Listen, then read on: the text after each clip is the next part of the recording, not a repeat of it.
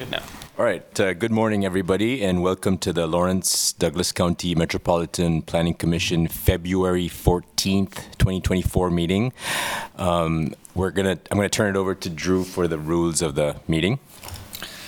Good morning, everyone. My name is Drew Bilby, planner. I will be helping facilitate the Zoom video portion of the meeting. We will work alongside the vice chair to facilitate the meeting proceedings. I have a few housekeeping items for this hybrid meeting. This meeting is being recorded and broadcast on the city's YouTube channel and cable channel 25. Please remember to mute yourself during the meeting when you are not speaking. The chat function for this public meeting is disabled. All chats will go directly to me. Unless you are participating during the meeting, please turn your video off. This allows active meeting participants to be seen on screen. You will still be able to hear the meeting. When you are participating, please turn your video on. If you have any trouble, you can send a chat to me. The city reserves the right to mute people or turn individual videos off to minimize distractions during the meeting. And now I'll turn the meeting over back to the vice chair. Thanks, Drew. Um, I'm going to turn it over to Becky for today's agenda. Yeah, good morning, everybody. Welcome. It's been a couple months since we've had one of these, so welcome back, and uh, we'll get back into the swing of it. Um, the a couple items. So today we have kind of a multi. We have two items on our agenda. Uh, we're going to be. Uh, uh, I'm going to uh, go first and kind of go over some stuff I'll talk about in a minute. But also uh, more our main gist of today. Um, we're really lucky that we've got our affordable housing administrator um, Leah Roslin will be joining us. Um, she couldn't make it um, right at the start, so I'm going to. Uh, take that time to go over a couple other things, um, but then when she's here, we'll want to get straight onto her, and she's going to um, be here to um, uh, teach us a little bit more about affordable housing and help answer any questions that you all might have. Um, so I thought first, uh, uh, first I would go over just high level briefly about our upcoming Planning Commission meeting. Um, so we'll be meeting on Monday, February 26th. So we will not be meeting on Wednesday. We'll be meeting on the Monday. And we have three agenda items scheduled for that, that night. So there are two rezoning applications, and then we have a text amendment. Um, actually, it's two text amendments that'll be um, presented together um, for your all consideration. What are they? They are to our land development code. Um, in a nutshell, they are um, uh, removing some uh, um, overly burdensome processes um, uh, for our site planning. They're they're related to administrative processes. Good. Okay. So um, on our next mid-month meeting, our March mid-month, we're going to be, um, we've set that topic aside to discuss bylaws. So kind of continuing the, the discussion that we had at our orientation. Um, One of our, um, a couple of our, our good um, topics there, we talked about um, our, our meeting, um, uh, the organization of our meetings. Um, and so we wanted to provide some more time ha- for that conversation. So look forward to that on March. Um, to kind of prep for that, I wanted to go over a couple of resources. And I'm going to see if I can share my screen. Drew, I don't know if, because I'm not, well, I- this show up, let's find out if I share my screen. Okay.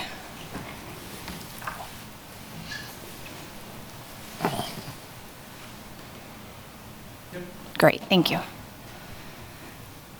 So our, um, the orientation packet that was provided to you all at your orientation meeting last year, or late last year, is up on your, your website. Uh, So on your planning commission website, you can find that. And, um, and you can also find the bylaws. So I would recommend reviewing your bylaws before March. Um, And then um, within the orientation packet are some materials that talk about the types of planning applications. And I think that we went through this um, during orientation. Um, I'm going to scroll onto some of the um, next pages, and we can come back and talk about anything that you might have questions about or want more information on. Um, and then we've got um, information on um, the due process.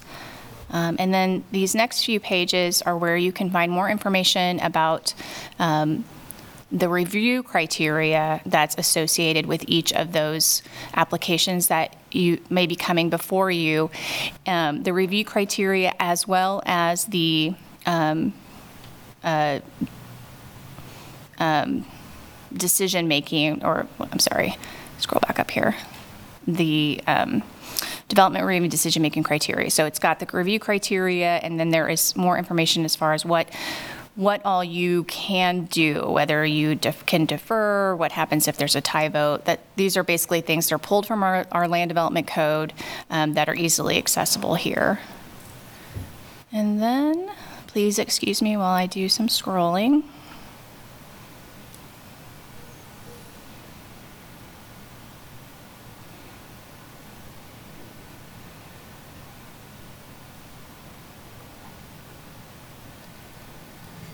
While Becky's scrolling, I'll take a moment to, you know, fill the void here a little bit. The thing that we don't have listed here is what actually constituted application contents. And the code it will have different application content requirements for each different type. So a rezoning is different from a CUP, which is different from a, any number of other ones there.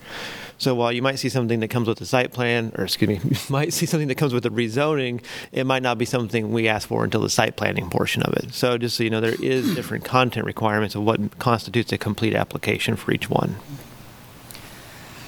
Uh, and then on page 53 um, of that agenda, this is a table that was really pulled from our land development code, but it talks about um, uh, basically it's showing you the different types of applications that exist, who is the decision making um, body, and if there is a um, public hearing that's associated with that. Sorry that this isn't all on one page uh, to make that um, easier to read, but basically, if there is an R, it's a um, re- re- that body is responsible is the reviewing body.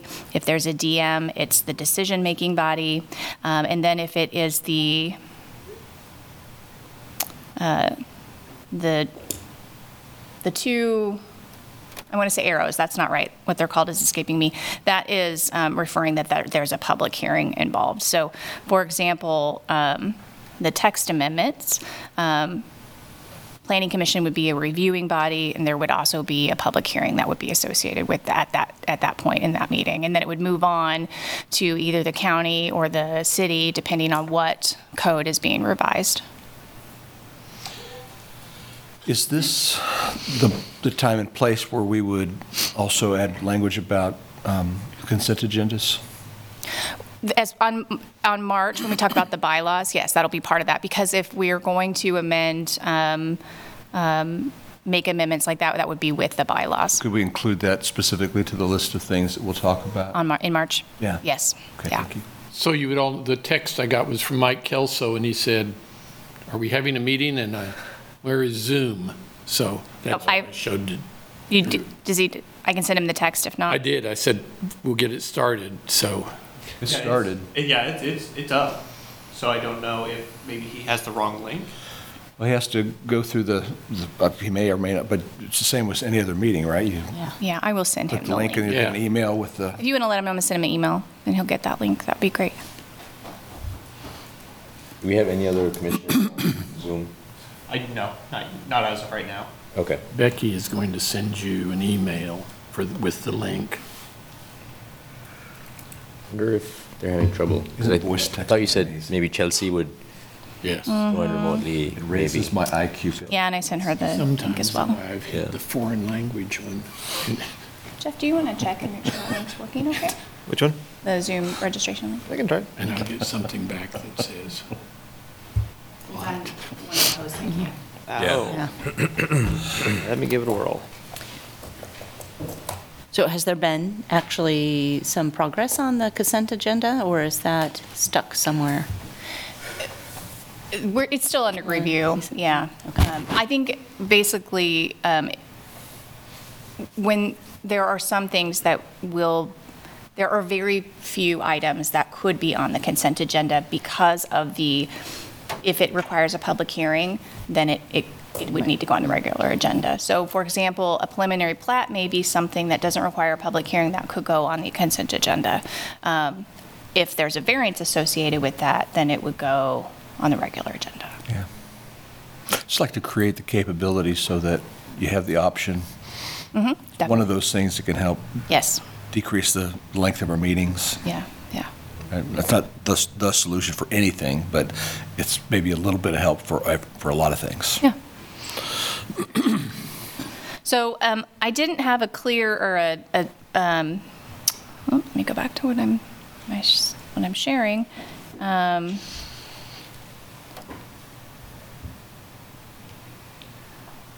uh, I didn't have a real set things that, that I, I wanted to talk about um, in in that PC orientation, those materials that I showed you, but just kind of wanted to use this time if anybody had questions about the types of applications we see or the um, process that's involved, the review, any of anything, um, um, or uh, ideas or things you kind of want to throw out to maybe prime the pump for your discussion at the March mid-month about the bylaws. D- Do you, on a routine basis, tell us what happens to the things that we make a recommendation and they move on, and I never know what happens next? Maybe I don't read the newspaper well enough. Yeah, we don't, uh, we don't necessarily um, uh, have an update on, on those items. I think that's, uh, um, it could be something to, to discuss in March on that process, um, or it could be a mid-month maybe where we come back and talk about just um, where things have concluded. But no, we don't generally come back with any updates on, on the process of projects. So Becky, something that um, we've all spent a lot of time uh, dealing with or talking about is the length of our meetings. So um, I'll just put a, I just want to put a few things. I don't think we'll have time to discuss today, but I'll just put a few things for all of us to think about for next month. Um, you know, so I, I've heard potentially that we may try to end our meetings early, like at 11, to have like a potentially, you know, you know I don't know that we've decided that, or um, but if we do that, you know, there's work that needs to get done. So do we need, need to add another day? Do we need to start earlier? Um, what do we have to do to get the work done? So that's one question. Um, also, um, I've heard complaints that we get the public comment too late on a Monday, um, and that we don't have enough time to go through it. So is there something that we could do to sort of, you know, again, we don't want to uh, remove the public's ability to comment right up to, but, you know, is there some compromise? Something to think about. Um, So that, I- I- yeah, at a high level, that's, that's what is on my mind. Yeah. Is how to make our meetings more efficient, so we can all go home and, but get the work done. I don't know if you guys have thoughts. Agree. I think those are, I think those are the questions. Yeah. Those trade-offs. Okay, yeah, yeah. Yeah.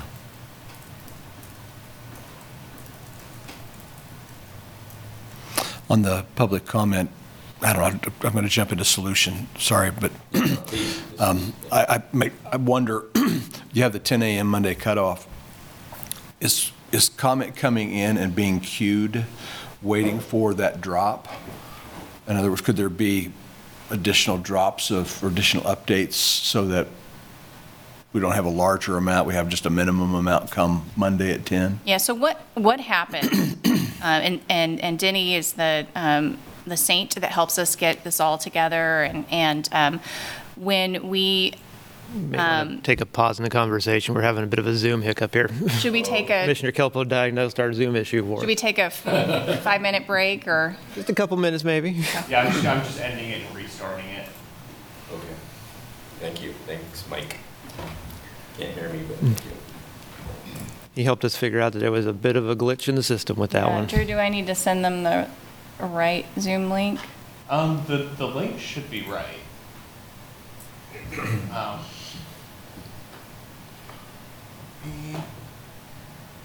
Yeah, I use the same link, it looks like I'm getting back in. But we're hosts, does that make a difference? You're the hostess with the mostest. Of course. I'm just knowledgeable enough to know that it- when I'm a co-host, I can't do the registration link, but I don't know if they're the same, I don't know if they're the same link. That is exactly right, you cannot register if you're a host. um, yeah, because it's, yeah, it says 2024, schedule. I'm still getting the, waiting for the meeting, waiting for the host to start.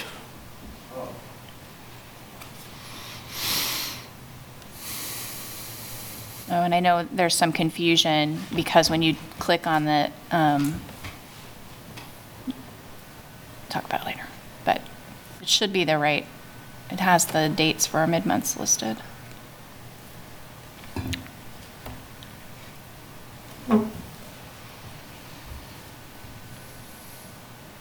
I noticed most of our mid-months coming up are to be determined. So I imagine we have an opportunity to think about Yeah. other. And some of it too is there's a lot of kind of moving parts mm-hmm. where if we were going to have, um, like our neighborhood groups come and give an update, don't quite know when to, you know, we can put them on the calendar when we think we might, but it might not be mm-hmm. the best time, so some of that's that. We're going to be coming up on a massive change in land development code and using some of that mid-month time to get us ready for what's coming might be Yeah. a good use of time. Mm-hmm. This, and it's going to change. For the better. Or just change. It's going to change. Depends on your lens, I suppose. Right, but absolutely. Mm. I think it's going in a great direction. but Yeah. It's different philosophy, different way of thinking, different paradigm. And you have a meeting tomorrow, don't you? Mm-hmm. At four? Yes. Yes, four to six. I'll be joining remotely. And that'll be recorded, right? I'm out of town. Yes, yeah. Thankfully, going into Kansas City tomorrow, not today. Drew, do we need to ha- have Commissioner, so if Commissioner Hayden and Kelso try again, they should be able to get in now? I think so. I mean, it, it, the, the meeting is in progress. I can't, it's, it's grayed out to start, so I have to imagine it started and it's up. Do you, see, yeah, you If you see, need, I can, I can- Kurt's in, right? You still can't get in? Nope. Hmm. I have to think he doesn't have the right link or the same link. And it's certainly not as interactive or fun, but they could watch it on YouTube. They'll be seven seconds behind your conversation, but they could check it out. But they couldn't participate. Yeah, it's gonna be delayed, Do we need Today, to? Yeah, less than satisfying. We can just, I mean, yeah. we can keep going. I mean, I don't know what kind of Yeah. IT magic is occurring behind the scenes, but, Oh, I certainly blame my team. not meaning to blame IT, but, you know, you know, on the agenda it does say the, the primary Yeah. format is for in-person, so it's I'll about, try one last thing and have Kurt email his link Just to Mike. That's the same Listen, I link he's can't- I been don't have the right trying. link. letting me- which one? That's from Mike Kelso. Kurt, you want to? Which link? Oh, I, I don't know. I would just ask, just try one last thing and have, ask if Kurt maybe could email the link that he just used to get in to Mike. we have, And if that doesn't work, then I'd say the problem's on Mike's side. Yeah. Mike and Chelsea. Chelsea's trying to get She's in? also trying, I Yeah. think. Yeah. Okay. What's Kelso's email? MP Kelso at, I think Drew's on it, Kurt. Okay, cool. I just don't happen to know his email. but I'm glad to send it.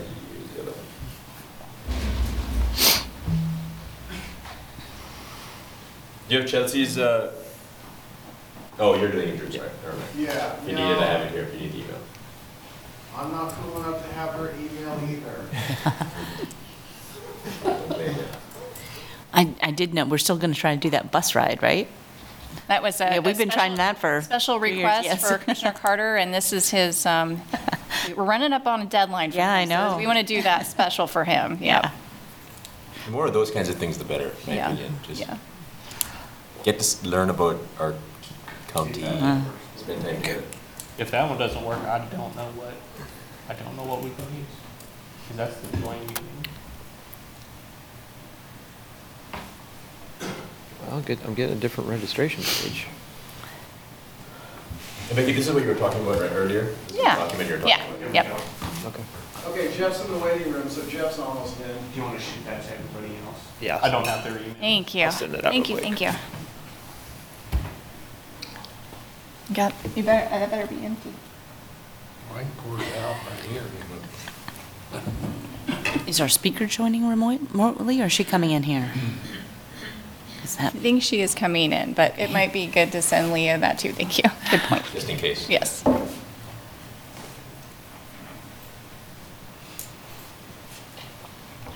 All right, well. Where, what is the bus tour going to be? uh, a tour of development, so a kind of a, a, a, um, the details to be determined, but kind of a, a tour of around, yeah, and looking at different types of developments and things.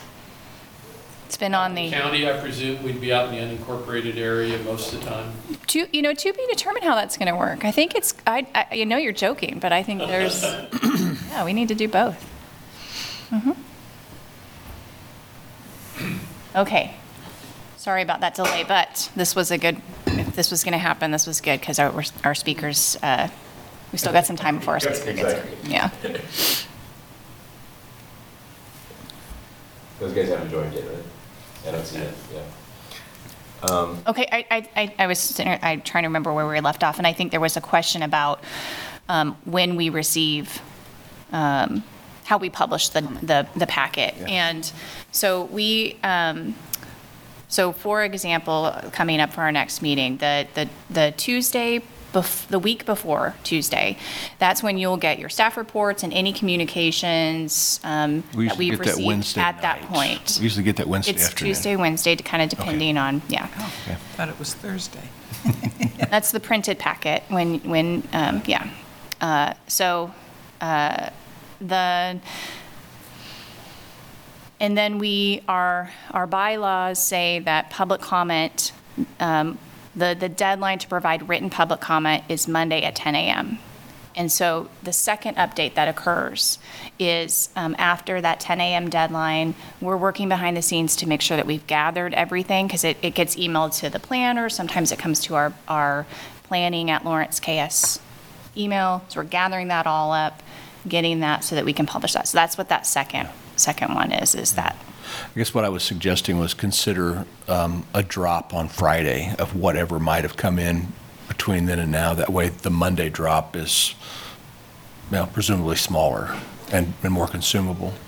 Presumably, the other thing to consider, though, is a lot of the, the reason for that Monday deadline is because of the weekend. And so that is why we're, we're seeing the bulk, things c- might come in during the weekend, when people Okay. have more time to, to put their pen to paper. so- Well, I think we'll definitely get in on this way next month. We're talking about the bylaws and the way that that works. So I just want to kind of bring back to the agenda. We're talking about the application types this morning. So want to bring that back for next month's discussion. Okay, yeah, I think this would just kind of follow the trail of things that might be a part of the bylaws convers, or bylaws conversation. Yep. Not just application type, but, Yep. all right.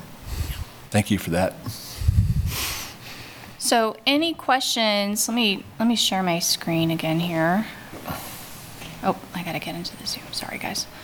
Um, Any questions about the types of applications that you receive and the process associated with that? Or maybe the application types that you don't, that are more administrative, um, that don't come before you? Any questions about any of that that maybe we didn't have a chance to really dig into during our orientation?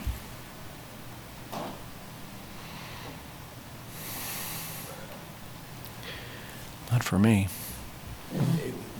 It's not a question, but it's um, just kind of a, something I, I think about when we get the, um, an application is like, you know, I know we say um, the city isn't impacted fiscally or something, there's a line that says no financial impact to the city or something like that. You know what I'm talking about?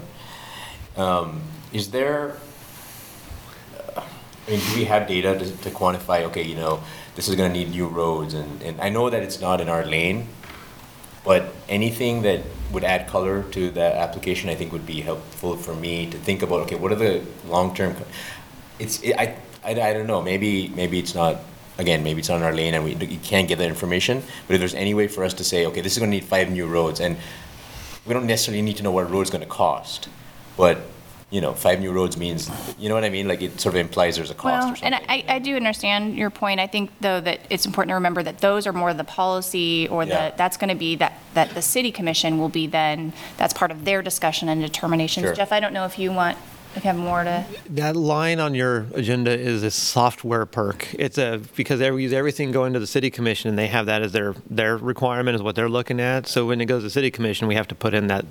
I think whoever says like this doesn't impact financially, because we got to put something in there because otherwise the software won't behave and then you can't get the packet out. So. In, in your role, it doesn't have a financial impact because what you're just doing is granting a land use approval at some point. It's when the city commission does their action is when it may have that impact. If you go to final plat, then there's going to be the cost of the roads in perpetuity for the city, the water, stormwater, those kind of things, and they can take that into account. Now, when you go through those development packages, the way that the administrative policy works is the developer is required to pay and upfront all of that cost that infrastructure, and then if it meets our standards, we assume responsibility of it going forward at that point in time. And that's a that's an agreement between MSO and as that develops. Typically, that takes the form of a public improvement plans is when you'll see that come in, which is many steps below where where you kind of engage with that application. So, you know, but you wouldn't normally see that on a planning commission pack, except that software just will not let us proceed until we put words in there. Strong, welcoming neighborhood, the same. same thing, same thing. It's it's got to have that, and it's what it is. Until you click that that little box that it likes, it will not let Denny publish that packet. So for the bulk of it, that really doesn't impact into your your realm of decision making. Now the question about is, you know, will there be roads and what will that will be? That is a city commission discussion because that is the the financial bit is where they engage on that process. Which brings up another potential thing to discuss at a, a mid-month is this question of policy. I mean, to go through and think, okay, to kind of hash out a little bit more clearly, what is policy and what is strictly land use? Um, because sometimes that line gets blurred, I think, um, in our discussions. So to kind of think about what it, what is it when we're discussing policy? And how far can we go with that? But isn't our comprehensive plan policy? Well, that's my, one of my big questions. So we bring up the comprehensive plan a lot, but then sometimes it's, we're told it's policy. Yeah. So it's, so that would be something to discuss, I think. I, I think Commissioner Ashford said a very good point on that one. And the, in the line between policy and land use is really, are you quasi judicial or are you legislative in your practice? Text amendments and comprehensive plan amendments are legislative, and so you have a little bit more of a broader latitude there. When you get into those quasi judicial items, you're only on those 10 decision making criteria. That's where you have to make your decisions. So it's, I think it's a good topic we can bring back and have a broader discussion on.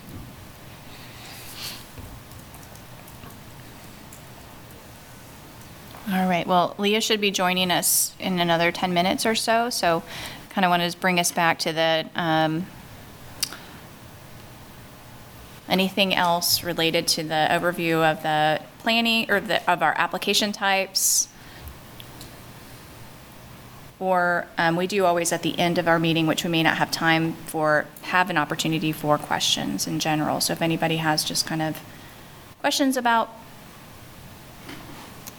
how we, you know, what's, what's going on behind the scenes, or what your role is, or anything related to the planning commission, we could do that now too. Oh, we're waiting for our guest speaker. Yeah. What is the, oh, go ahead. Munch man, I was just going to say, Commissioner Munch managed to wade through the technical issues. Glad to be here. Thank you all.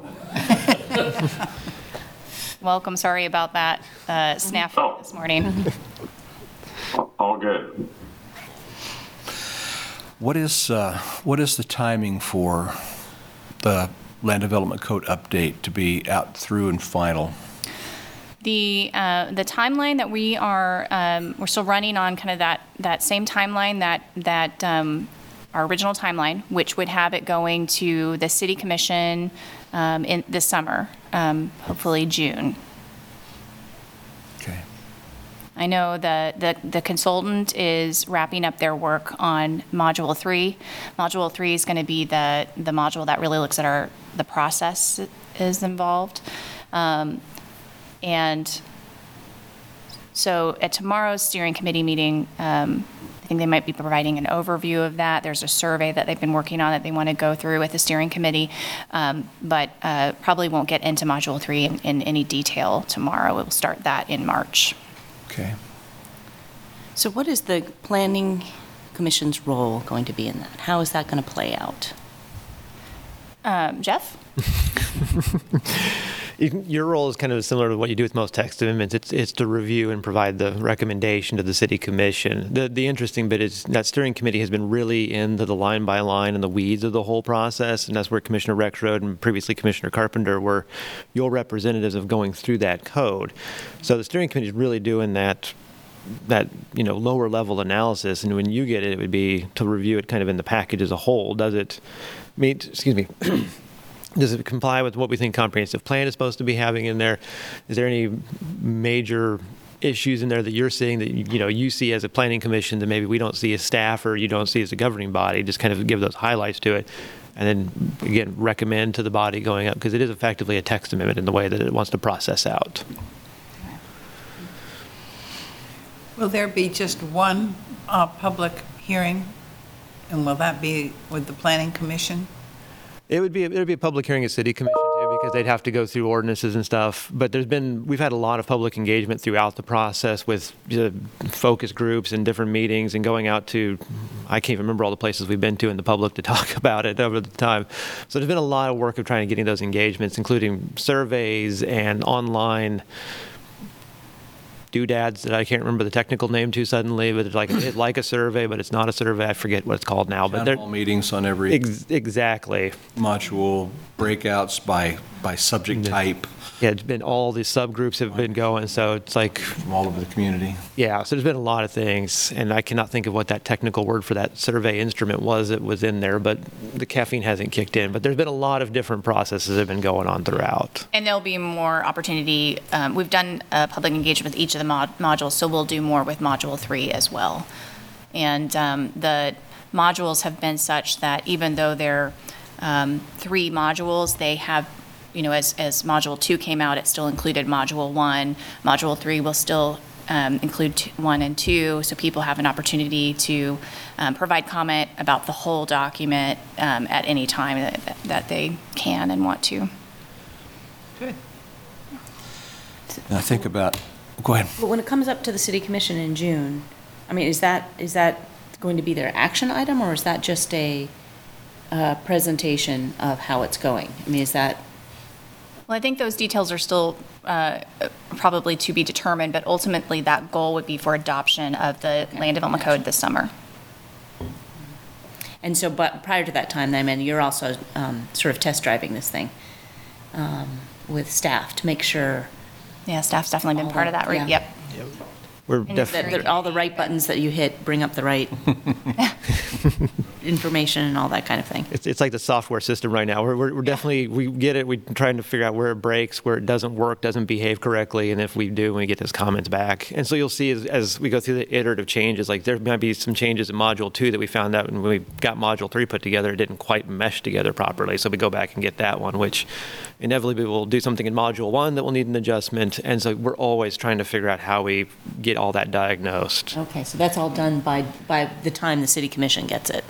That's I mean, it's not going to be foolproof, but It- That's our hope. Okay. Yeah, and with any, when you, every time you do a zoning code, there's always what we call a shakedown period. If you work it for about 12 to 18 months, and then you come back with one big text amendment for all the things that you didn't, you know, that didn't quite sync correctly or haven't behaved as we would expect it. And so I expect probably 12 to 18 months after you adopt, we would do a big text amendment to just get, you know, maybe there's a weird space or a comma's not, you know, in the middle of a word, which, you know, can happen just when you type and get those things. But then also go, well, this isn't be, this isn't behaving like we thought it would in, in real life. So let's maybe adjust it just a touch. So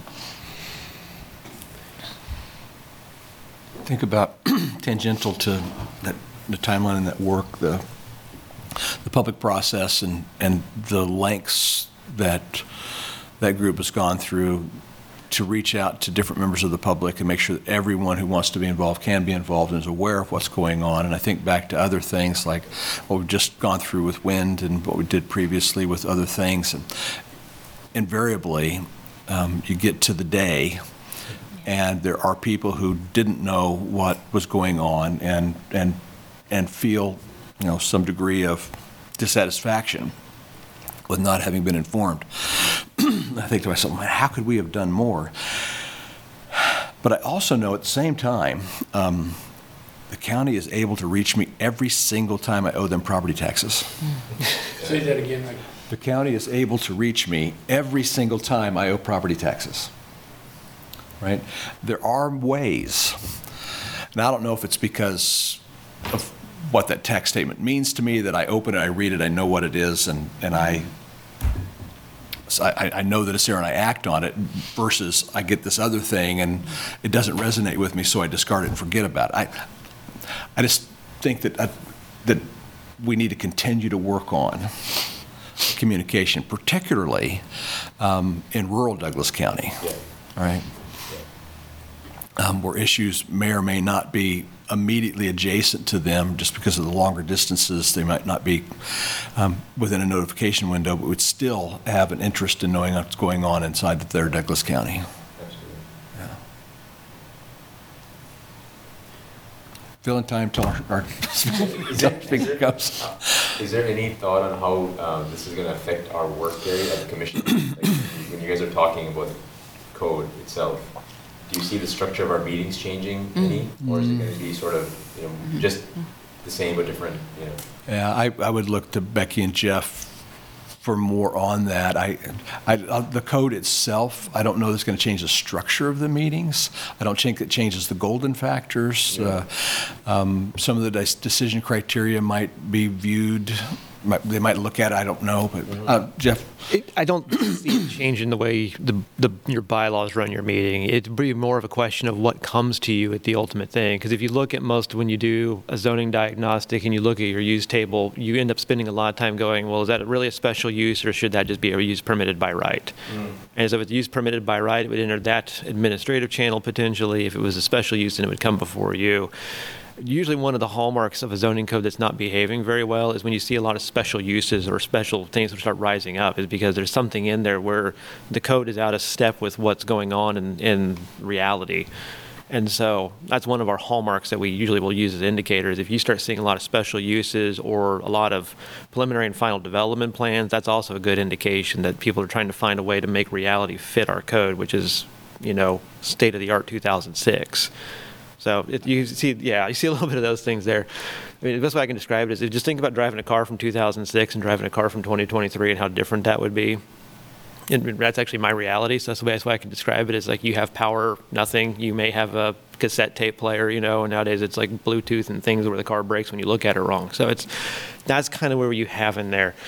The other thing we look at is we look at what's going before the Board of Zoning Appeals because that is really the true canary in the coal mine because if they're giving a lot of conversations about setbacks or a lot of conversations about whatever it is, and they're having to see that keep repeatedly coming up.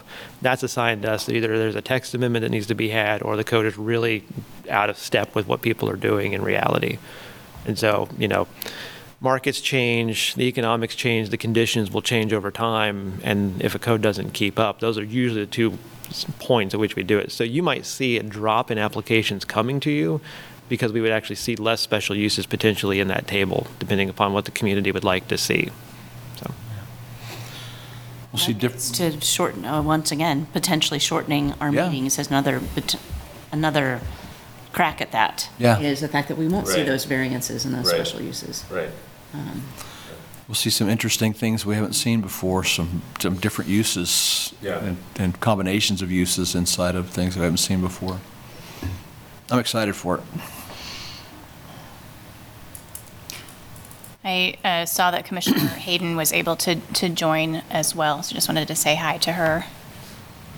Hello, Commissioner Hayden. We are, um, for Commissioner Munch and Hayden that joined, uh, were unable to uh, join uh, until later, that um, we are expecting to have our affordable housing administrator come and join us um, here um, within the next few minutes, and she'll be giving us an, um, uh, an overview of affordable housing. Her name's uh, Leah Roslin. So uh, as soon as she arrives, we'll start on that topic. And uh, right now, we were um, uh, it, kind of rearranging the schedule, we have had time for qu- qu- uh, general questions at the end of the agenda, but knowing that when um, we'll need as, we'll want as much time with Leah as we can, we were just um, taking the opportunity to ask those questions now. Yeah, and, and some of the things that we talked about is um, so next month we have a meeting on bylaws. Is that right, Jeff? Yep. our, our bylaws. So, um, you know, just trying to think of things that will come up. And one of the things that we brought up today was, you know, how to make our meetings more efficient. Um, so you guys, you know, if you have thoughts, be thinking about that. So when we meet next month, we can go into that. Um, and Becky went over different application types. Um, so I don't know if you guys have, before our guest comes, if you guys have questions or comments on any of those issues, just, you know, this would be a good time.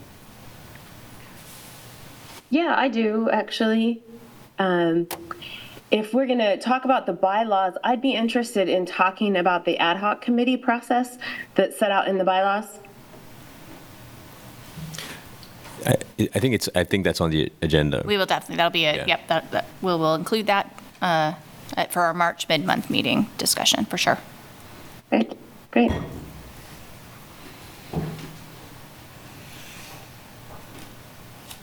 Um, is, are, is there any particular like work we plan on doing with the bylaws, or is it just an overview of them, or anything I should read to prepare? Uh, I would definitely um, r- recommend reviewing the existing bylaws. Um, We aren't uh, pres- planning on uh, bringing revised bylaws to you all for your consideration at that time. It'll really be a discussion to help us guide if we're going to make changes to those bylaws, what those might look like. And then there would be, that would come to you for consideration at a future planning commission meeting. Thank you. Is that a meeting that um, legal counsel can be at as well Our mid-month meeting, for the discussion of the bylaws? I will check. That would be Yeah. handy. I think. Thanks. Is it just voting? So the bylaws to change, again, it's just like a vote, like how we vote on other stuff? Mm, as far as I Majority, understand simple it. majority kind of thing? Well, the, As far as I the, yeah, the bylaws would be, you'd have to take an action on them at a business meeting. So the works, the, effectively, the wins, or sorry, the mid-month would be just a discussion. Oh, okay. What do you, what you you know, what do you like, what do you don't like in the bylaws? And that gives us some idea and direction about what to make in, in the revisions that you would want to see to consider as part of that. So any of that, you know, voting for that, that would all go to the, the business meeting. So that'd be miscellaneous new or old business at the end. Would it be a public hearing item? Yes. Well, depends on the application type, because some codes, you I have, mean, I mean, like, we're voting on, to change the meeting time, for example. Mm-hmm. We have a tie vote. Does that mean it fails, or does it mean it carries? Like, is it, we have the same rules that we have for, do you know what I mean? yeah, um, And we can worry about it. that's, I mean, yeah, it's a different question there, because it's really, it's, it's a, it's a question of, you know, how you choose to operate at that point in time. I would surmise that you'd probably try to work towards consensus on, Yeah. on the bylaws, but we can thread that needle if we have to. Yeah. Mm-hmm. Yeah, no, I agree, consensus would be the preferred approach. Well, can I ask a sort of big general question about affordability? Um, Yeah, I- And I'm, I'm looking at Jeff, but I, I will go to the podium, so I'll save everybody from the next trading here, so. Apologize to Kurt for the movement here. I'm a slight stand-in for Okay. housing. Okay. Of course, I moved it, I usually have to turn around, I'm sorry about that. Oh, and I see Leah is on her way in. Oh, perfect, okay. good, because I was, this could have gotten really rough quickly here. I've been with AHAB for a long time, but I don't know if I could do it all there, but of course, what was the question? Uh, um, My my general question is, I- I I really want to know what is the city's goal, and how do we know when we reach that goal? So. The signal. There, the AHAB goes through a retreat process, not not too dissimilar to what you do, and they look at what the numbers are, and they have a wonderful dashboard. I'll see if I can't somehow coax it online here real quick so you can take a look.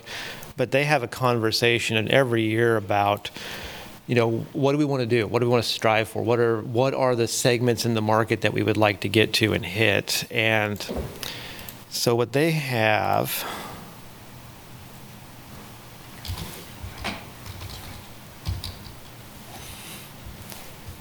And I will put it on screen really quickly as it loads up here.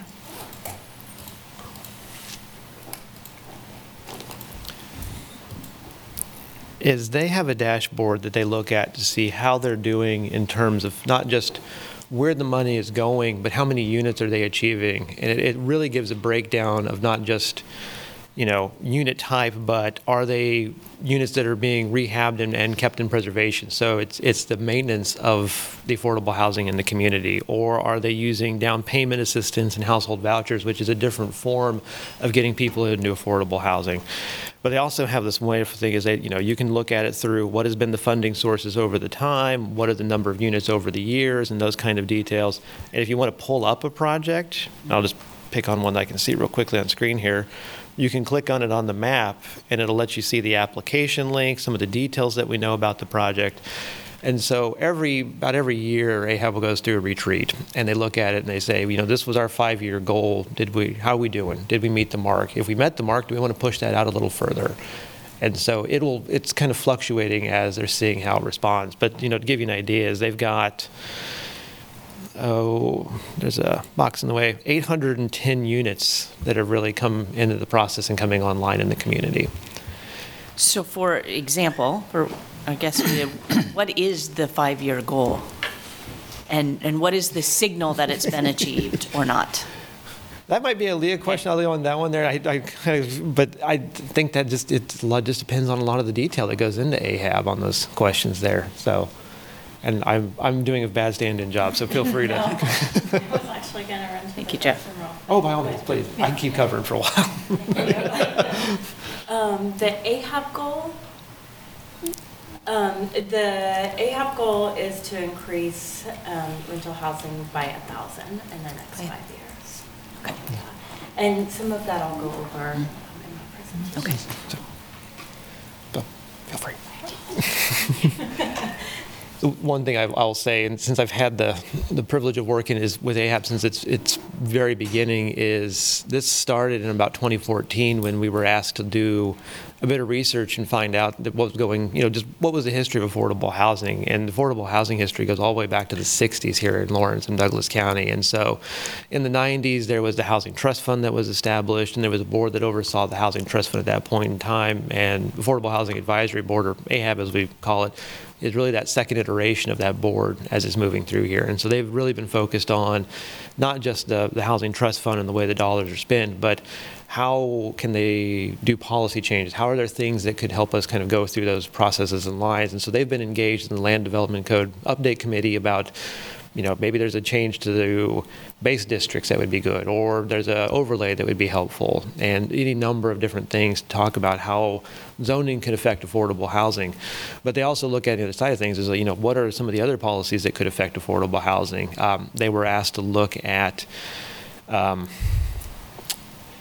uh, right of refusals. I can't think of what the, the term is, but you know uh, uh, that you couldn't refuse vouchers uh, for people to do that. Um, also looking at you know is there a right of first refusal on purchase that may be something that the people could consider as part of that.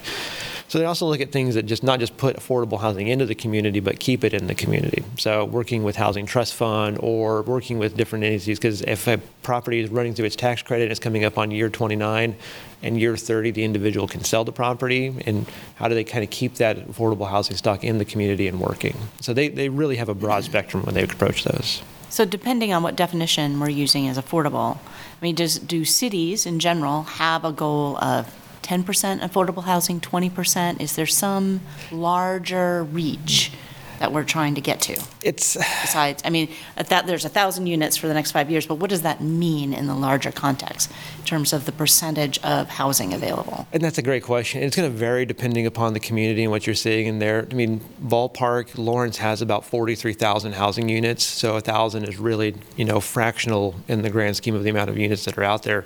But when you talk about it, it's, it's you'll see it in Plan 2040. There's a definition for what is affordable in one of the sidebars, and it lines up with what affordable housing also has as, as their definition for what is affordable.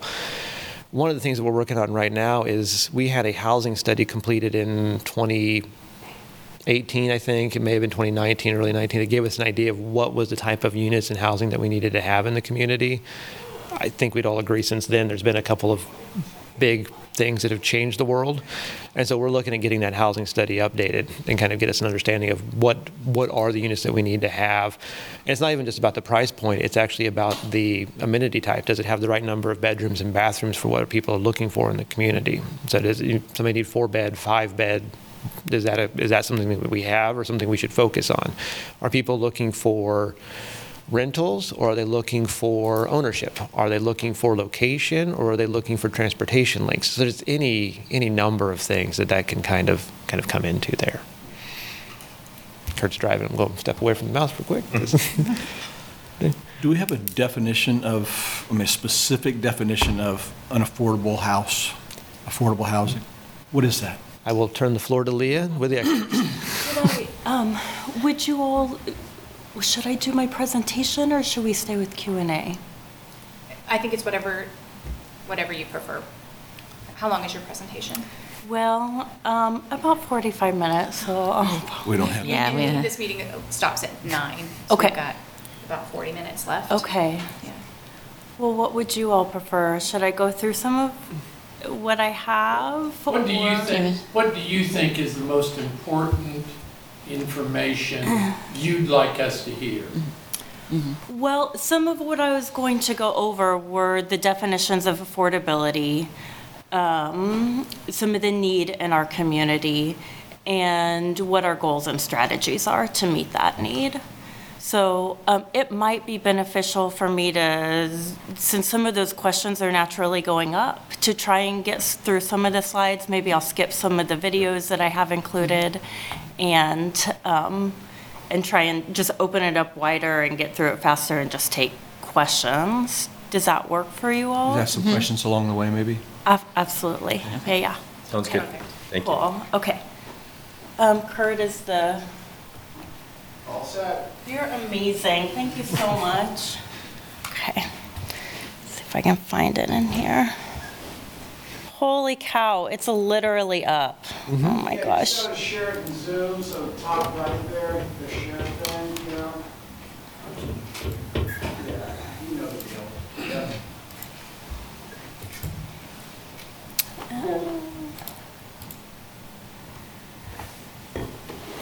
Okay, so um, I apologize, I don't know what Jeff has gone over, um, but these are the, um, the city strategic plan goals and indicators that relate directly to housing affordability. So SWN 5, we want to decrease the percentage of households that are experiencing housing stress, which is defined as spending more than 30% of their income on housing.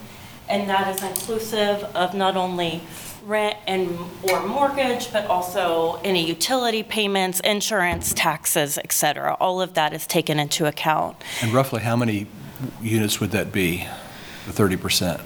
Well, it's it's not hard to get on. It's you don't really get it on units. You just get it on the amount of people that are renting. So we don't know. But I mean, if you look- it's basically the way to boil it down is it's one in five homeowners in the community are housing stressed. It's one in two renters that'll end up being housing stressed.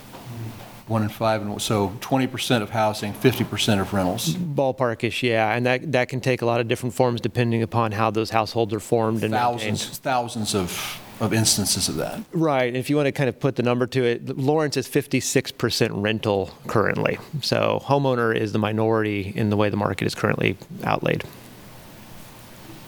Okay, thanks. Does affordable housing mean that it is subsidized? Not necessarily, no. It can take a lot of different forms. Okay. And, and I have a slide on that. so I'll just skip through this one. So yeah, the, um, the 48% and 17% were the numbers of households experiencing housing stress as of the last census data we had. And then SWN 6, decrease of point in time of homelessness, which is directly related to the number of affordable units we have. And then SWN 7 is related to um, sales tax dollars, investments, and leverage. Um, um, this slide, I'm just going to zip through, but I wanted, uh, uh, wanted you all to see that affordable housing impacts so many of our city goals and indicators that aren't directly like housing specific, but it moves the needle on all of these.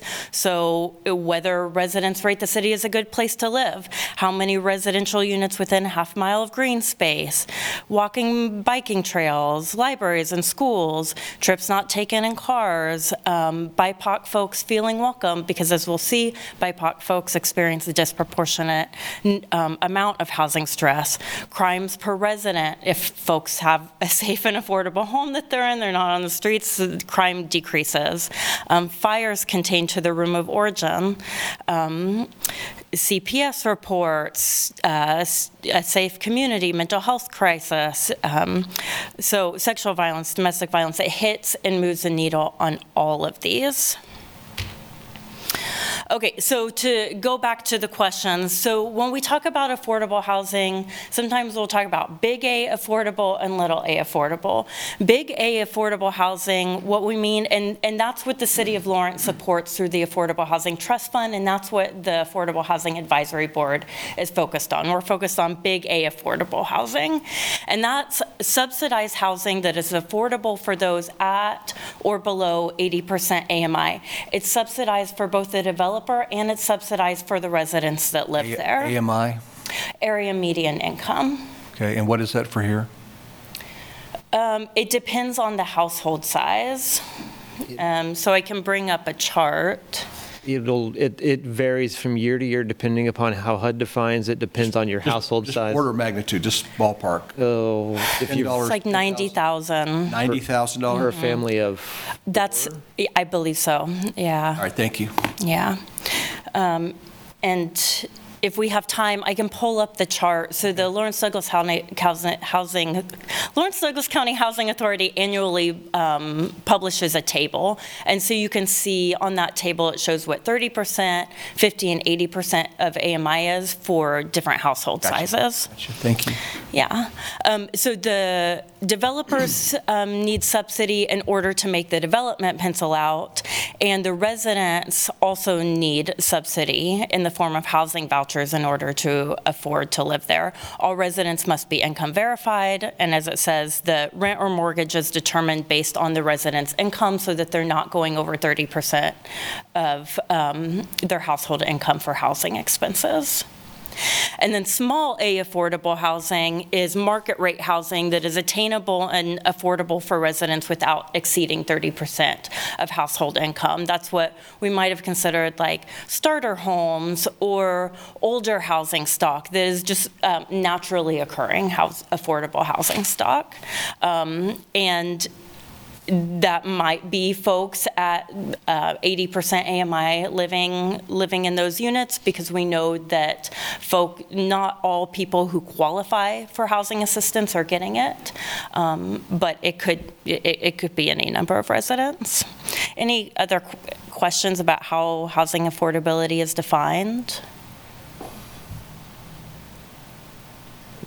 like I said, that also matches with the definition in Plan 2040 of what does affordable housing is. So it's in one of the definitional sidebars, and I think it's in chapter four of the document. And again, what did you say was that ballpark for AMI? I- well it depends on the household income so let me see if I can I, I just thought there was a number. 90,000. 90,000, Family of okay. four. For Thank family you. of four. Yeah And again, that'll, that'll reset every year as HUD revises the numbers and things occur. So it, it's every 12 months we relearn the numbers, and it, it then it also just depends on your household size, of what that number would be. Okay. So a family of two is different than a family of four, which will be different from family of 6 So here is like for two people, 30% of AMI is um, about 22,000, 80% is about 60. For four people, 80% of um, AMI is 75. So yeah, 100%, I'm assuming for a family of four is 94.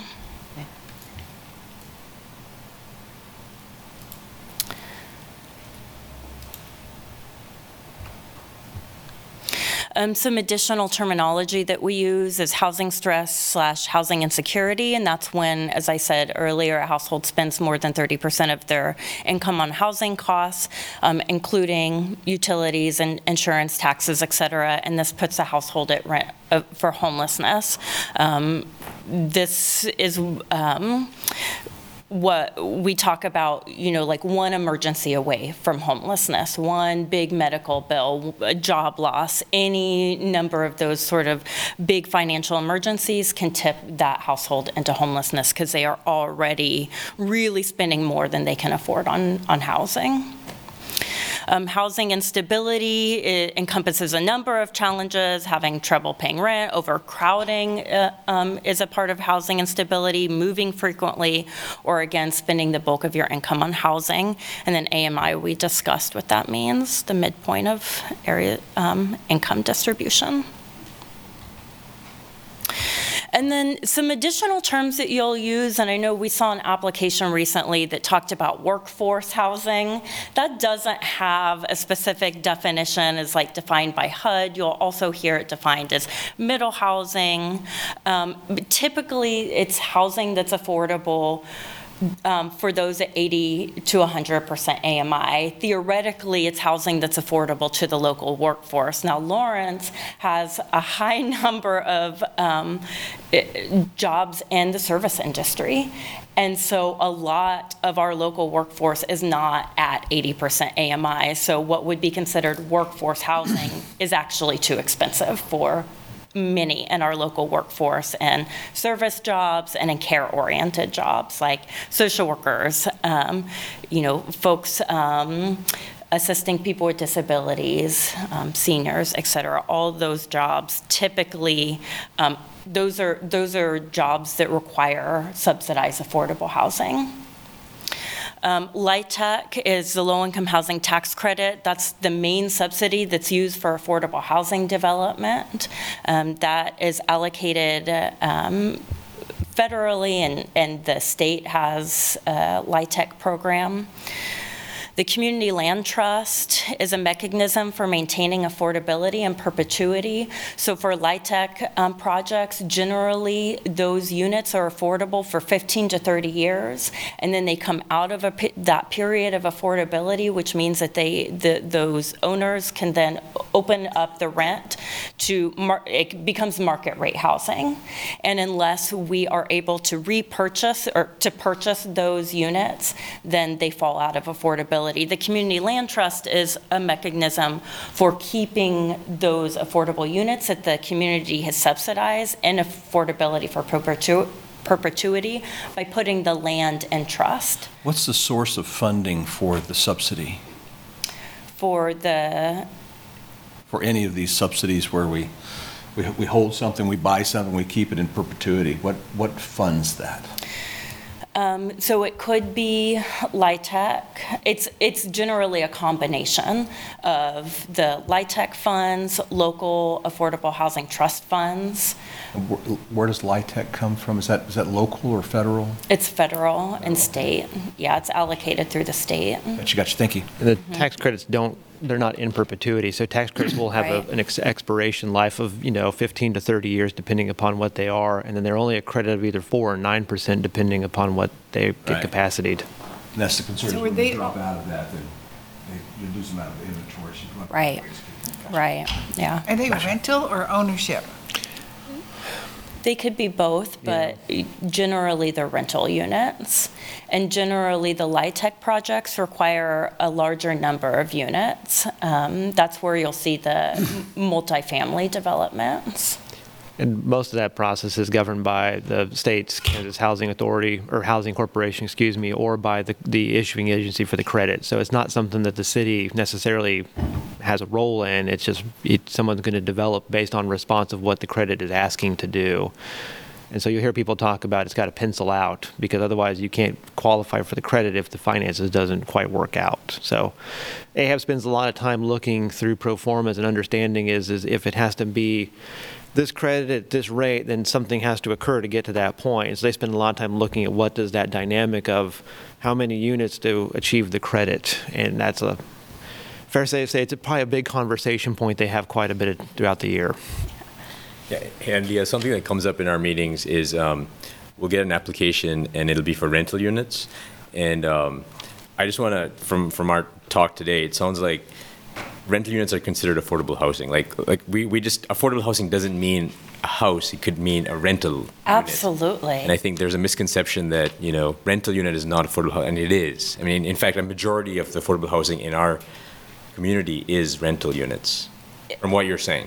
Yeah, absolutely, and that, and, and the multifamily, the duplexes, triplexes, um, apartments, those are great fits for a lot of people in our community. Yeah.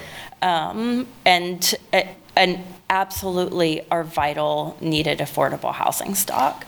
We cannot solve our housing affordability challenges in single-family units. We just cannot. The need It's is also expensive, right? Like to, to get a mortgage and Absolutely. It's, ex- it's um, more costly um, for the family, for the developer. Not all families it can afford that, and they still deserve housing, right? And it's more expensive in terms of environmental impact for our community. Um, If, if we are prioritizing and have a value for infill, um, it, it- it, I mean, it, if we want infill, then we have to consider multifamily. Um, And to go back to the kind of conversation we were kind of touching on a little bit earlier, one of the strong welcoming neighborhood indicators that Leah, it doesn't touch on here, but I will, is we've asked MSO to go through and look at the cost of infrastructure per new residential unit. For a multifamily unit, it's about $11,000. For a single-family unit, it's about 23,000-ish dollars. So, I mean, there's a differential when you start having that conversation about the cost of those things, because it, the essence of it is, is someone's got to pay for that development cost, and it's going to typically get burdened down to whoever's paying the rent or paying the mortgage of that. And so there is that effect of, you know, 11,000 versus 23,000 and something in that costing. So, and, and Leah's right. It's, it's a question of is what does that family need at that point in time? Do they need a house? Do they need an apartment? Do they need a number of unit, bed, bath kind of, combination? It, it's, there isn't a, a solve all where you just do one thing and it'll make everybody go. It just can't work that way. It's like a natural housing market. You're going to have people that are going to be looking for location, for type, for amenity. It's it's not any different than what you do when you buy houses and properties. So multifamily, and particularly multifamily designed as rental, is considered almost by default as um, big A, affordable. But that would only be if and when that particular development was um, um, hooked up to, enabled by um, LIHTC or some other subsidy program. Right. Yeah. Um, And it doesn't really matter whether it's a new development or an existing development, that can happen at any time. Is that right, or no? Um, generally, it's new development. Yeah, that Is is, there any restriction to something that's been built being brought into that program? no, um, there are options for like rehabbing older units. Um, uh, developers can get tax credits for rehabs and then make them big A affordable. So what's, what's the, what is the rehab requirement? Is- So that it has to meet some certain physical standards? Is that it? Yeah, And existing inventory stock may not have been built to that standard? right. Is that a higher cost to build to meet that standard? No, I don't, uh, um, in terms of what this, the state standards for building? Right, if if it, if it must, if if you can't take an existing um, multifamily structure and just, uh, just uh, go after this subsidy, that suggests you have to remodel it, have to bring it up to a standard, which implies cost. So I'm just wondering, the baseline, if, if you're gonna build big A affordable, is it more expensive? Because you have to meet a, a, a state or federal standard versus The, this, building standards are the same, whether it's subsidized big A affordable housing or market rate housing. Um, I would say to bring units to rehab units so that they, um, so that they are housing people with dignity, that is going to have some cost on the owner.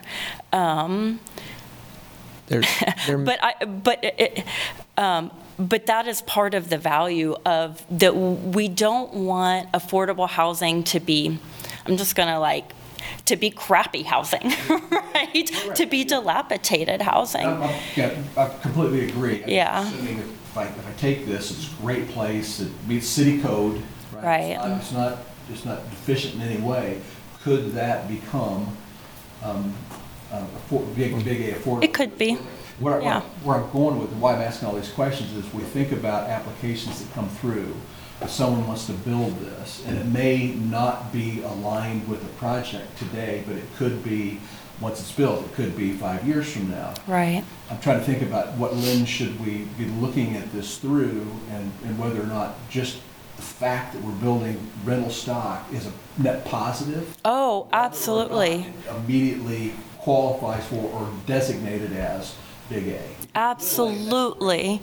Right, because we, it- we need more housing stock, period. We have not been building the number of units needed to meet the demand. So it really is a supply and demand equation. Before we go down that trail. I understand that in my Yeah. head. Yeah, absolutely. We'll, we'll have these conversations, well, how many affordable housing units do you have as a part of this? And if there's, if there's not anything specifically designated, even though it's against state statute, we might want to ask them for something. Right, But the right. reality is, that stock is important. Absolutely. Okay, all right. Absolutely, because it's serving, it, it's serving a market as well. And because we don't have adequate housing stock, that is driving up the cost of housing for everybody. Um, Yeah, absolutely. To give a, Another, to give a ballpark to your number there, and I, I have not done this number in a long time, so this is a dated number there, but typically the city would issue somewhere between 125, 135 building permits per year. If you were going to match that to be one-to-one for population growth, we'd have to be issuing close to 400 building permits per year. So, and that's been a, a steady trend for over 12, 14 years now of 100 permits versus the 400 to, to match equal Either to an one-to-one. increase in the number of building permits or a change in the mix of what those building permits were designed to deliver. Either one or the other on that one. Okay, all right. so I have a question about these multi, we generally think of multifamily as these rental units, but how, what kind of stock do we have here where um, apartment buildings are owned? So the apartments are purchased, so you're, you're essentially home ownership, but multifamily. Like condo? Condos are, not- or just apartment buildings, Yeah. even apartments. I mean, our bigger cities, most people own apartments. Yeah, okay. Um, that happens, you know, all over Europe, own apartments. One of the things we've always kind of recognized is you don't have an apartment ownership market like you would tend to see in a big city here, like you would in other places. You tend to see maybe condominiums or, or some of that some of that kind of formatting and design. That was something that kind of got called in the BBC report back in 18 was that, you know, there is a bit of differential in what people are seeking and what the market is providing. And that was one of those that was highlighted was um, the, the one that comes to mind is, is a small scale ownership opportunity, but that's not, I don't think it's what's called in the report, but it's, you know, Leah alluded to a starter home, and those are kind of few and far between in, in the world. So an apartment maybe someone's, Think of- That's yeah, great affordable unit to own. and that could be someone's entry into the market. And so that's something that I think you're seeing the Development Code Steering Committee and, and we're looking at as a planning and development services staff is, is what does that, how does that look like nowadays? Because what, what did go doesn't go anymore. And I will say home ownership is not the right option for everybody. I think there's a value that we have associated with home ownership that um, has, it, it, it, it can be important for wealth building, but that family has to have adequate income in order to do the maintenance of of whether it's an apartment, condo, duplex, or single-family unit, um, and the time to do the maintenance and the know-how. I mean, it, there are a lot of individuals in our community who would thrive in rentals, and I think um, the importance is that we are having adequate housing stock to meet different individual community needs rather than have this context that the ideal is that everybody ends up in a single family ownership unit. That's just not going to work for Oh, yeah. everybody. No, I get it. I just, when I think of when people talk about, and what we see, when they talk about work, like for workforce housing, Mm-hmm. where you have people that can barely afford a house, I mean, an Right. owner, but want to own and start building that wealth, you know, we always think of single-family homes. Right. whereas It doesn't have to be. It doesn't, no, yeah, duplexes, Are triplexes, able yeah. to make that, that jump into ownership. Right. That an apartment that was owned is a way to that, and I just don't see that around Yeah. town. Yeah. Or we don't hear about it. Right. So. Um, want to skip to, okay, um, so this just shows, I mentioned this early, the, earlier, the disproportionate housing, housing needs based on race and ethnicity. So this is just uh, overall, based on that 2018 um, housing study, uh, what the housing needs are in Lawrence. I'm assuming it's worse now? Much worse. Much worse, yeah. Yeah, rents and mortgages, as we know, the cost of housing has skyrocketed since. I mean, the 2018. bellwether is that is going to be your Federal Reserve interest rate. That's going to tell you all you need to know on, on that stressing. Yeah. Sure. Um, And then certain members of our community um, face disproportionate housing needs. You can see the difference based on race and ethnicity. Um, This was um, what I wanted to bring up because we were sort of moving in that direction, discussing the different kinds of housing stock that are needed to meet the need for different individuals in our community. So healthy housing stock would be a mix of having transitional housing, which is as it sounds, a transition from houselessness into permanent affordable housing, um, permanent supportive housing, so housing that comes with case management and uh, medical case management, other kinds of social service supports for people with severe or persistent mental illness, or for seniors, uh, people with disabilities, people that really do need supports in order to stay um, to stay housed. We need affordable rentals, big A, big A affordable home ownership, and then we need attainable and affordable market rate housing for folks at all, uh, uh, all um, the range of AMI scales.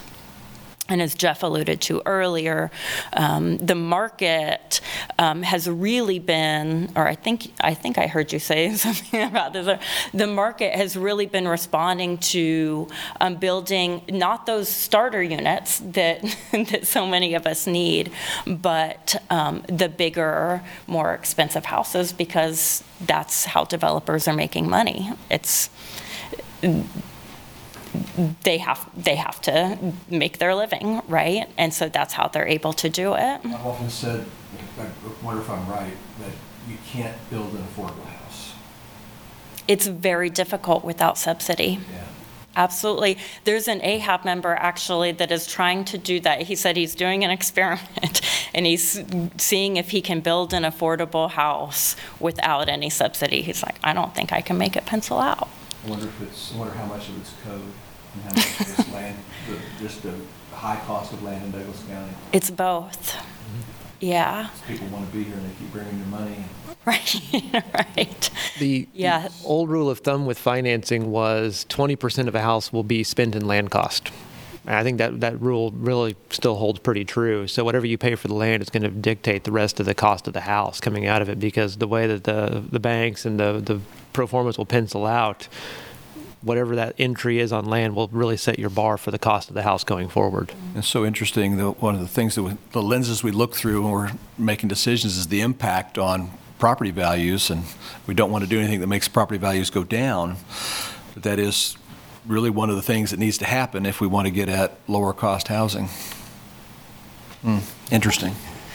And, Did- oh, oh, go I- no, please. I was going to say, to tag on what Gary said, so land cost, and then he said code, and you shook your head somewhat vigorously. So would you elaborate o- on that, the part that code plays in this?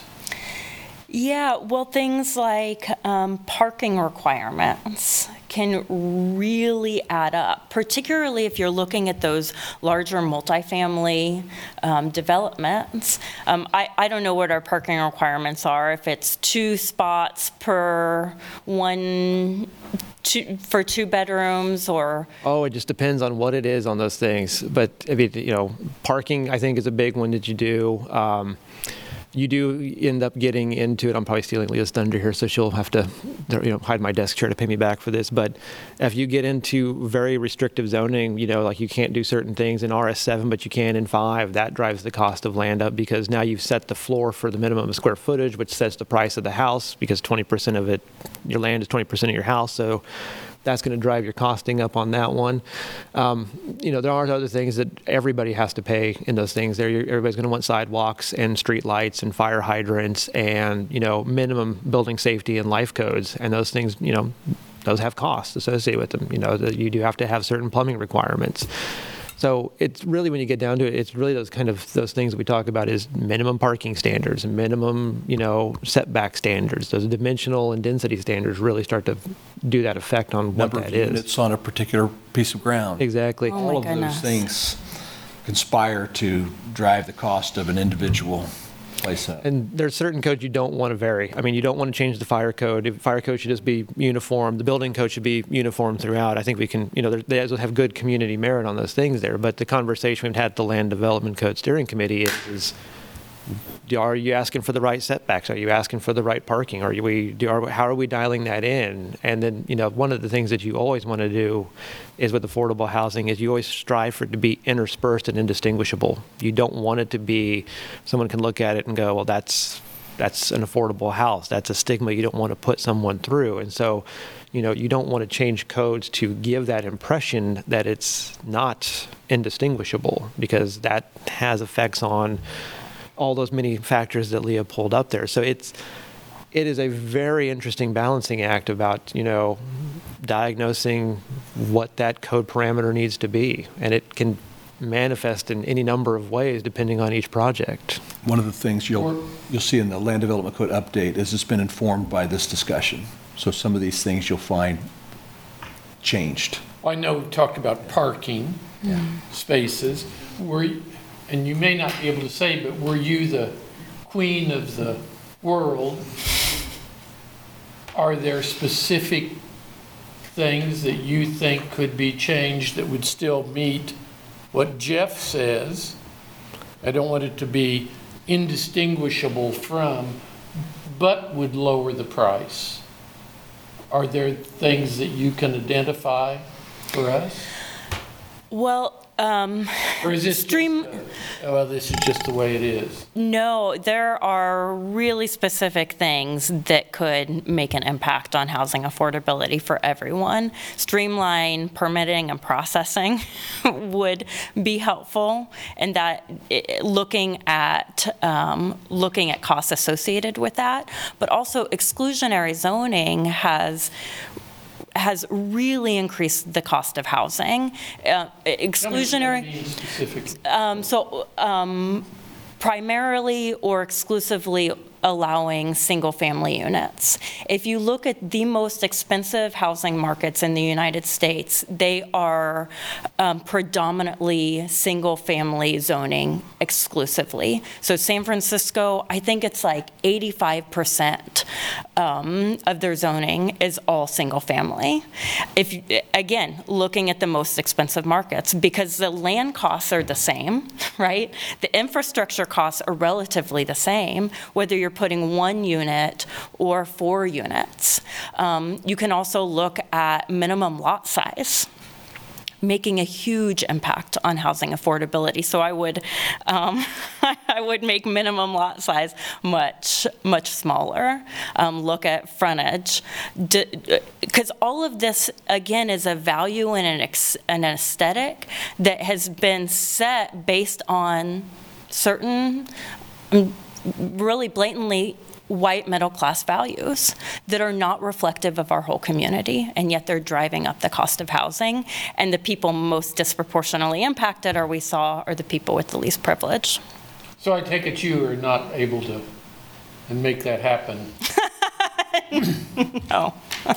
Do you see, do you see, now Gary's talking about the land use that is changing. Do you see, I presume you've been involved in that, do you see changes in that that you think will help I think this? so. Yeah, I, it, as Gary said, it's been a focal point of the conversation in the Land Development Code update. So I am very hopeful. Looking at Becky, we haven't seen Module 3 or, or the final drafts, but it has been a central point of the conversation. Are there, and this may be too much in the weeds, are there other um, towns, cities like Lawrence that have changed their land use policies, codes that you could point to that have really driven the price down? Oh, um, yes, although I think a lot of those changes have just happened like in the last five years because the housing crisis has gotten so severe that it has forced communities to look at their, at their codes. It's a big city, but you can look at Houston for some examples of some pretty remarkable things they've done to change to make. For neighborhoods? yeah, just, yeah, they've done some remarkable things across the board there. Where, Gary? I didn't. Houston. Houston. Houston, Texas, both with uh, homelessness and housing affordability and the way they've, the way they've organized their government to work with um, private uh, uh, NGOs made a remarkable difference. Thinking about things in the code, I, a, a sort of technical question, is there something in the code? So one of the ways to reduce uh, the cost of building a house is to make it smaller, and that's also a sustainability issue. Yeah. Um, in terms of having smaller houses, is there something in the code that blocks, that has a minimum square footage for housing? I've heard also that it involves banking, whereas banks sometimes won't give loans for certain hmm. square footage of housing, so that's a whole nother complex thing. Mm-hmm. But is there something in the code that? Be a Becky question. There are covenants, too. That's true. The What was co- that? The Covenants. covenants, Neighborhood covenants. neighborhood um, covenants. Sorry, restate your question. I- Is there anything in the code that determines the minimum square footage of, of housing, of, of, of a house? Of the lot or the house? No, the house. N- No. Okay. Yeah, what, it would be determined, under our current code, it would be determined really on your setbacks, w- um, amount of pervious surface. There are some, um, you know, you couldn't have 100% um, impervious curb, so you, you you know, you're, there's kind of set up where you'd have a yard, a side yard, and those kind of things. But um, it's really kind of dictated on those parameters, those density and dimensional standards, and parking often can be a determining factor as well. Okay. It, I think, and I, you would certainly know, or somebody would certainly know, from 50 years ago, the size of houses, the square footage has grown, mm. but am I not correct in thinking that that is starting to contract a little bit now on the square footage of houses that are being built? Am I wrong on that? I am, I am not sure. Okay, well then I'm probably wrong. I don't know. Hey, Leo, you have like five minutes. So if there's something you really want to hit, you, got, you have five minutes. Um, well, i- i- is there anything else that you all are particularly interested in? So the additional information that I had was going over our community plan, A Place for Everyone, which is our community plan to end chronic homelessness and just go over the goals and strategies as related to affordable housing. And then um, some barriers um, in, in meeting our goals. Perhaps I will um, just go over some, uh, some of those really briefly. So some of the barriers in meeting our affordable housing goals, I think this is important for you all to think about. So funding, restrictions, and code, we discussed. Oh, sorry, let me. um, Ah, I was trying to get through it quickly. Um, An equitable public participation process, infill lot scarcity, and local developer capacity. Those are all current barriers. Um, I was going to show a video, but, and then you will hear common neighborhood concerns about any new affordable housing development. It doesn't matter if it's a single-family, small infill, um, like in my neighborhood, there have been, um, the neighbors have been eh, unsupportive evil, even for one single-family home, home ownership unit, or if it's for a big multi-family development. A lot of the concerns that you will hear neighbors say are, are pretty consistent. There are concerns about parking and traffic before even those studies have been done, um, concerns about property value decreasing, which all research has shown that there is no negative impact on property value from putting in afford- housing affordability, either stays the same or in some instances actually increases um, because you are rehabbing those dilapidated houses. Um, There's concerns about crime, and again, this feeds into stereotypes about who lives in affordable housing, which, as I mentioned earlier, it's teachers, social workers, police officers, all these people that are the lifeblood of our community. Um, uh, They're not going to bring in crime, they actually make safer neighborhoods. Um, Increased density, people don't want their neighborhood to change. There's an expectation that I bought this house, or I've lived here for 20 years, and it's always going to be like that. I'm always going to have my park next door, or my green space, even if it isn't an official park. I take my dog out there, and there's just resistance to change. Um, People don't want changing neighborhood character. Again, there's an expectation the neighborhood's always going to stay the same, but that's just not realistic. Um, and so, really weighing like, you know, the values or dislike of neighborhoods changing versus the needs of people to be housed. Um, and then there's this argument that multifamily units are unnecessary and that instead we should be building single family home ownership units. Well, I hope that we've talked uh, and at least started the conversation about how that is not going to meet the need. That is, that is unrealistic, that we are going to build the number of houses needed um, in single-family homeownership units. We need multifamily units um, in our community. So Will you send the deck out? I would love to, yeah. And are there, I know we're at a time boundary, but is there anything else before we break? I'm sorry, I couldn't get here earlier. As a, I have a couple of rentals, and the, the single largest expense that we have is property taxes. Right, So when we talk about property values being foundational to the cost of rentals, it's not just acquisition of the property, but it's the ongoing every year, um, property taxes that you pay. And you had, a- you showed a slide about all the things that, that are tangential to housing affordability and affordable housing. I would argue that commercial tax base is one of those. We have got to grow commercial tax base in this town to help at least control the cost of property taxes. Man, that just, it just kills you. And as a landlord, I mean, you, you, you just- you have to pass it on. Mm-hmm. It's just a cost, Right, right. right? So. As I understand, though, it, it, what brings in the most taxes is industrial base, right? I should, that bring- when I, when I say commercial, I'm talking about anything not residential. Oh, Yeah, okay, so- because so I'm, yes. I'm, I'm thinking of residential versus like retail, commercial, and then industrial. And, but retail, commercial is, is, is multiples of what residential is, and industrial, I'm not, honestly not sure what the delta is between that and, and, and retail, commercial. We have a small little commercial building um, over on uh, Pennsylvania Street, and our taxes there are eight times per square foot what a house is. And it's this Eightfold. chicken and egg thing because companies are looking at if employees can afford to live in the community before they bring industry. Right, right. Yeah, Hallmark, when we met with them, said that their main concerns for employees are affordable housing, childcare, and transportation. That's what employers and industry is looking at when they move into a community. Yeah. Can it support that?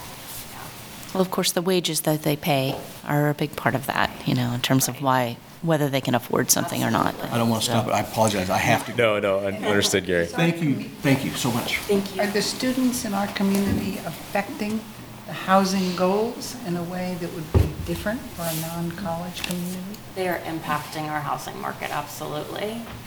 Yeah. Um, KU students were not included in that 2018 housing study. So when we look at the needs, um, that is taking student needs out of it.